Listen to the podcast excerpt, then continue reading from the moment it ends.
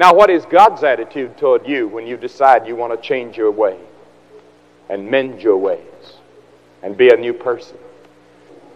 Jesus said, when you leave the world and you leave your sins and come to Jesus Christ, that the angels in heaven rejoice.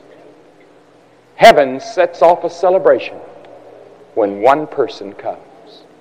And if you had been that only one person, Jesus would have died for you. He loves you. He wants to forgive you.